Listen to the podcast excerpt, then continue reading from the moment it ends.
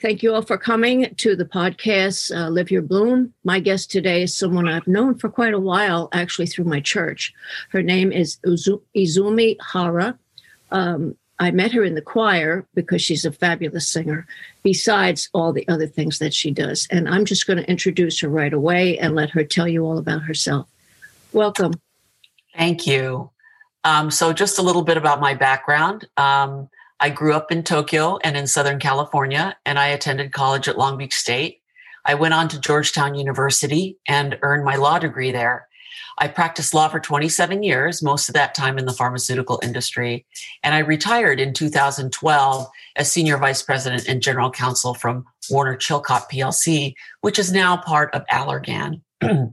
Since 2012, I've focused on volunteering and philanthropy and serve as board chair at the YMCA of Montclair and on the boards of the Chautauqua Institution and the Northern New Jersey chapter of the Red Cross. This must keep you really busy because I also know you sing with a fabulous choir that tours occasionally as well, right? Yes, yes, I do. So, you know, I, I do love to sing and I sing in a number of different choruses. Sometimes I sing in three, um, but I sing regularly with the Yale Alumni Chorus, which is kind of a long story because I didn't go to Yale, but I do sing with them and, and they do tour. So it's fun. Wonderful. That's wonderful. In fact, uh, the first time I was, I saw this. Well, I'll let you talk about the Red Cross and then I'll tell you the place that I visited in Europe. So uh, thank you for telling us your background. It's good to know you were went from being busy to being more busy. um, I know you're active in the Red Cross, and so what inspired you to volunteer for them? Well, you know, it's funny when I when I first got involved, it was because a friend asked me to help organize um, the Red Cross's fundraising gala. It was almost 15 years ago. And, you know, I just thought, oh, that'll be fun to spend some time with friends and help plan a party for a good cause. So that's how I first got involved. Mm-hmm. But then you got, you decided to commit deeper, further. Yes. Yeah. You know, while I had some knowledge of the Red Cross's mission of disaster relief and supplying much needed blood. Um, getting involved on the fundraising side helped me learn much more about the critical services the Red Cross provides mm-hmm. and the amazing volunteers who make it happen. Um, I joined the board of the local Red Cross, which at the time was the Montclair Glen Ridge Nutley Red Cross around 2008. And I stayed on the board when that chapter merged the Northern New Jersey chapter in 2011. And when in 2012, when Hurricane Sandy hit, I volunteered and I wound up running the North Jersey call center for two weeks. Wow. What, did, was that like 24 7? I mean, it must have been. No, yeah, no, it was during the, you know, it was probably like, you know, eight to six.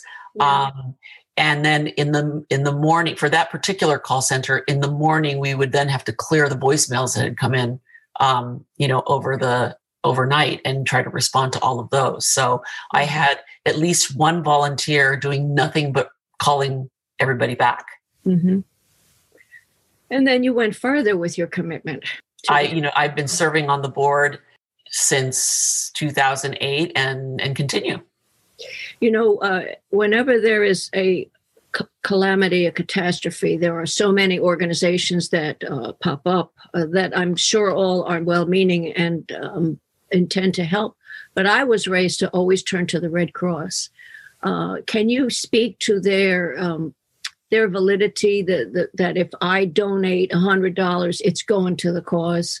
Yes. So um, the Red Cross responds to an emergency every eight minutes. And no one else does this, not the government, not other charities. From small house fires to multi state natural disasters, the Red Cross goes wherever it's needed mm-hmm. so people can have clean water, safe shelter, and hot meals when they need them most. The Red Cross is co responsible along with FEMA for providing mass care after a disaster. And what I mean by mass care is primarily sheltering and feeding people who are impacted by disaster. And yet, the Red Cross doesn't receive funding from the federal government for its operations. The Red Cross is funded almost entirely from donations and from expense recovery charges for biomedical products and services. The Red Cross responds to about 60,000 disasters each year. 90% of them are fires, and about 90% of disaster workers are volunteers. Um, to give you an idea of scale, Hurricane Katrina was the largest sheltering operation in Red Cross history. The Red Cross opened nearly 1,400 evacuation shelters in 27 states and the District of Columbia. More than 3.8 million overnight shelter stays were provided. More than 90 kitchens were set up to prepare meals. Five days after Hurricane Katrina made landfall, the Red Cross served nearly 1 million meals in a single day. More than 68 million meals were served during the response, and more than 244,000 disaster workers, 95% of them volunteers, responded to help the hurricane survivors. More than 4 million people received emergency assistance through the Red Cross. There's no other organization in this country that can provide that kind of response in an emergency. And about 90 cents um, for every dollar that's donated goes directly to um, the mission. I'm so glad you shared all of that because for anybody who's listening, and I do promote this, I'm looking for more people to volunteer, more people to get involved, more people to donate and they can be assured that uh, their money is being put to good use. There always has to be some portion of it that has to go to operational course, costs. Um, I know that. And I was going to ask you: Are you involved with the at the border?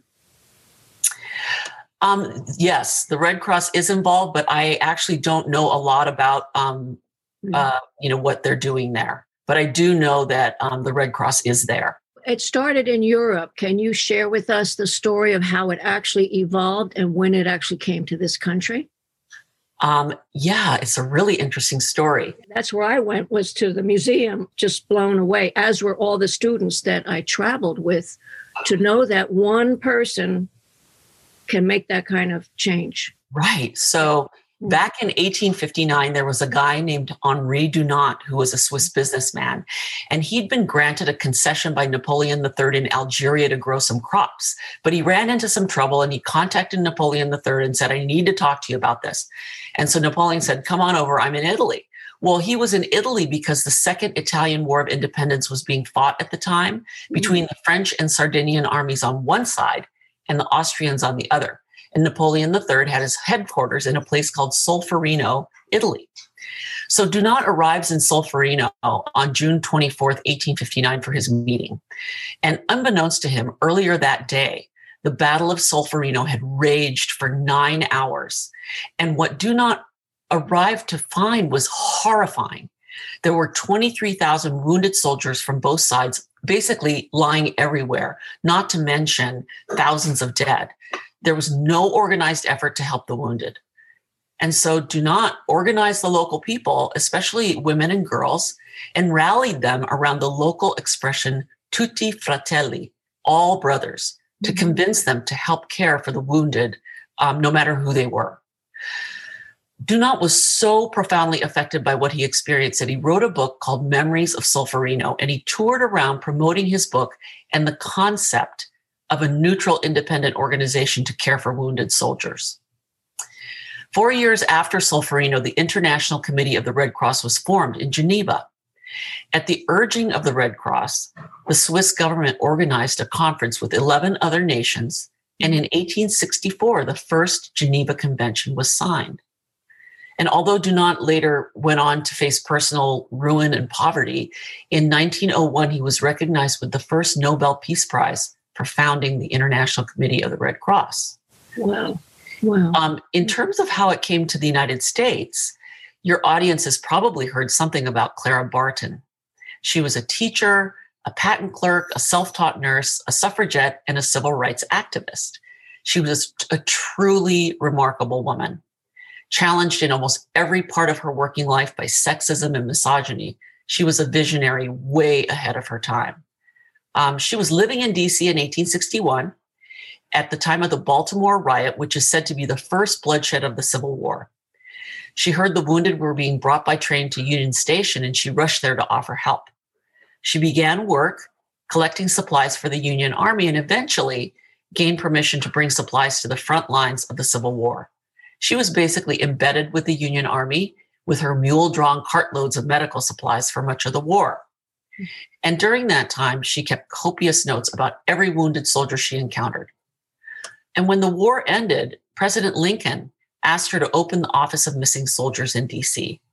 her office received 63,000 inquiries about missing sons and husbands. And by 1868, they were able to identify more than 22,000 missing soldiers. She also traveled around the country speaking about her experiences during the Civil War. But by 1868, Clara Barton was absolutely exhausted, and her doctor ordered her to go far away from where she could work so that she could recover. So she traveled to Europe. And while she was in Geneva, she became familiar with the work of the International Committee of the Red Cross. And she volunteered with them during the Franco Prussian War. She ended up remaining in Europe for about four years. She returned to the US determined to organize an American National Red Cross, and she lobbied several presidents to try to obtain federal recognition. Even then, there was a lot of politics going on, and it took about eight years but at last, the American Red Cross was formed in 1881 and has been working to alleviate human suffering since that time. Clara Barton was 59 at that time, and she went on to lead the American Red Cross for the next 23 years. See, I tear up sometimes when I hear stories like this because I marvel at the drive of some people to just effect a change that we take for granted now. Yes. You know, the humanistic side of war. Yep. If they hadn't done that, these families w- would still not know where their loved ones were. Right. I mean, um, of course, we hope someday we won't be having war, but surely doesn't look that way, you know, so far. What a great story, though. Now, that's, I know they, I think they have made that into a movie, but I think it's time for a remake. The Originator, that would be an interesting movie, too. Mm-hmm to see it through his eyes, to see the horror, to see that through his eyes. And then there's people like you, and I'm sure all the other volunteers. But if somebody wants to volunteer, uh, what's the best thing to do to to volunteer? A couple hours, or money, or donate, or what? Right. So there are three ways um, that um, you can help the Red Cross. Um, you can volunteer, you can give blood, or you can give money. And so, in terms of volunteering, you know, we have five areas of service. We talk mostly about disaster um, relief today. There's biomedical services, think about you know donating blood and have it being processed into different um, products for use by healthcare providers um, to help people who need it. Um, there's the service to the military, which is another service that um, the Red Cross provides. We support soldiers and their families from the time they enlist on, including when they become veterans. And um, there's also the training arm of the Red Cross. About four and a half million people are trained every year in CPR, first aid, lifeguarding, and other important life skills. And finally, the fifth area that the Red Cross is in and, and can have volunteers is international human, humanitarian aid, which is international disaster response and also, a big part of what they do is reconnecting families that are separated by conflict, disaster, migration, and things like that. Um, and, you know, there's, as I said in the beginning, there 90% um, of the the workers inside the Red Cross are volunteers. So there's really no job you can imagine that, that you can't do as a volunteer in any of these areas. Um, you know, from working in a shelter to driving a truck. You know there's just mm-hmm. so many different things you can do. And and some of the things you can't as you said you know a couple hours you can. For example you could um, volunteer at a blood drive to be a greeter you know who just you know greets people as they come in and makes sure that they fill out the paperwork and and things like that or you know we provide snacks to people after they give blood and and you know think volunteer positions like that don't require a huge amount of time the second thing you can do is give blood. Um, the Red Cross supplies about 40% of the nation's blood supply and is the largest supplier of blood in the country. Mm. In order to keep up with demand, the Red Cross has to collect 13,000 units of blood and 2,600 uh, units of platelets every day. Um, people with serious illnesses, um, accident victims, mothers giving birth, and those with certain chronic illnesses receive the life saving blood they need because of the generosity of donors. So, if your audience is able, and about 30% or 38% of the population is eligible to give blood, they should. Mm-hmm. The way I look at it is this if someone told you that you could, if you gave one hour of your time, you could save three lives, would you do it? Mm-hmm. And you can do that every 60 days or so. So it's a really wonderful way um, of you know of helping people. And then the final um, thing, of course, is to donate. Um, the Red Cross can always use um, cash donations.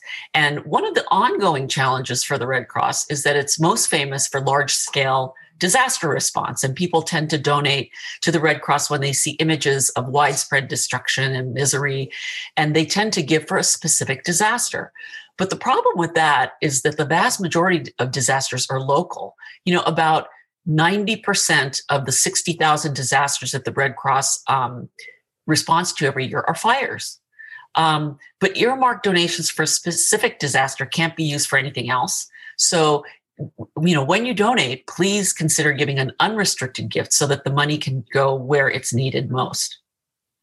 And the easiest way to volunteer, to give blood, to donate is by going to www.redcross.org.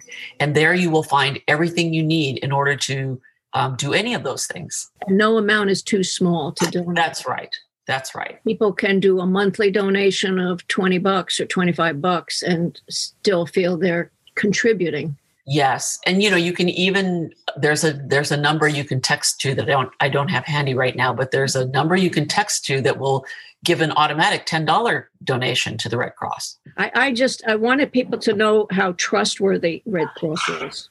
That still is one of the main is probably the main uh, agency to philanthropic agency that is you you know your money's going where it needs to go to do that kind of operation how do they keep up with the infrastructure, the updating of the computers and all of that, that's like a whole nother thing, right? Yeah. Yes. You know, the Red Cross has been through a lot of change in the last decade.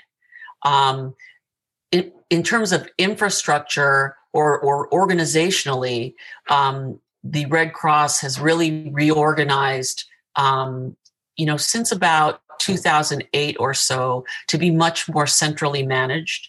Um, you know, originally um, when I when I first got involved, you know, we had uh, management, local management that was in charge of, you know, HR and um, IT mm. and you know all of those things, right? And and about ten years ago, when there were about twenty chapters or so in New Jersey, we were told um, we were consolidating down to six chapters, and um, that the board, the local boards would cease to oversee the management functions as the National Red Cross centralized management for a more consistent operation and client experience. So, you know, that was kind of hard for us as a local board because we had been doing um, all of this ourselves at that point.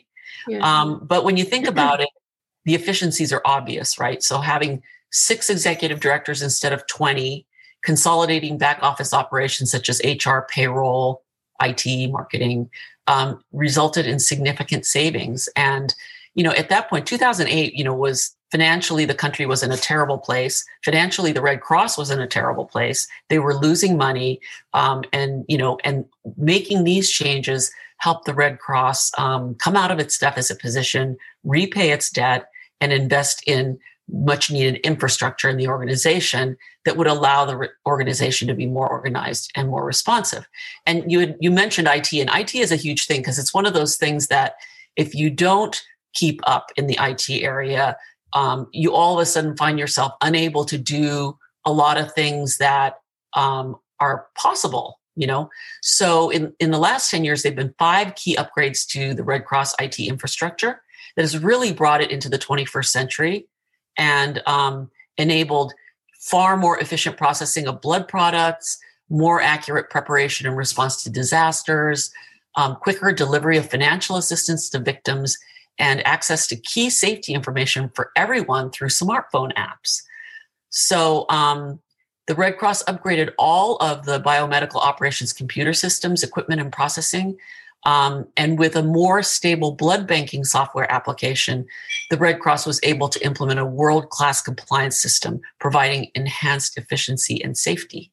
Mm-hmm. Um, in 2006, there was a fundamental change in how the Red Cross prepares for a looming large scale disaster by using the latest geospatial and digital technology. The Red Cross can make data driven decisions to improve efficiency and speed.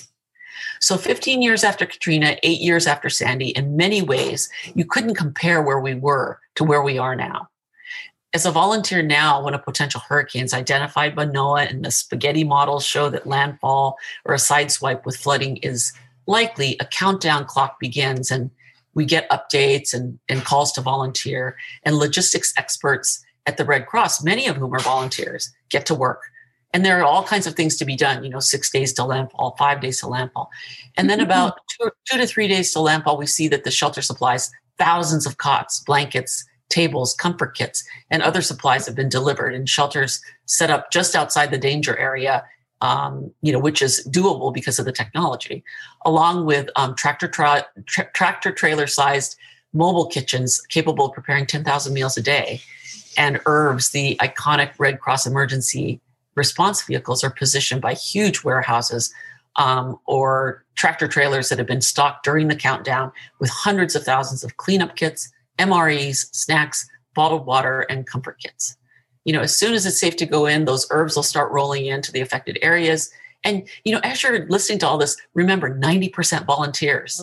I'm going to uh, give a shout out of uh, my brother in law who sadly passed away last year, but when he retired, he uh, put himself to service and was always involved with um, food banks and, and, and feeding the homeless and dressing up like Santa Claus and going around Christmas and giving gifts because I used to play piano for him.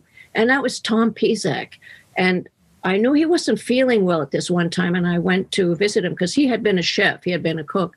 And there he was in the kitchen making a vat like that of uh, of uh, ch- chili, I think turkey chili, I said, "What are you doing? You know, what, did you just get out of the hospital?"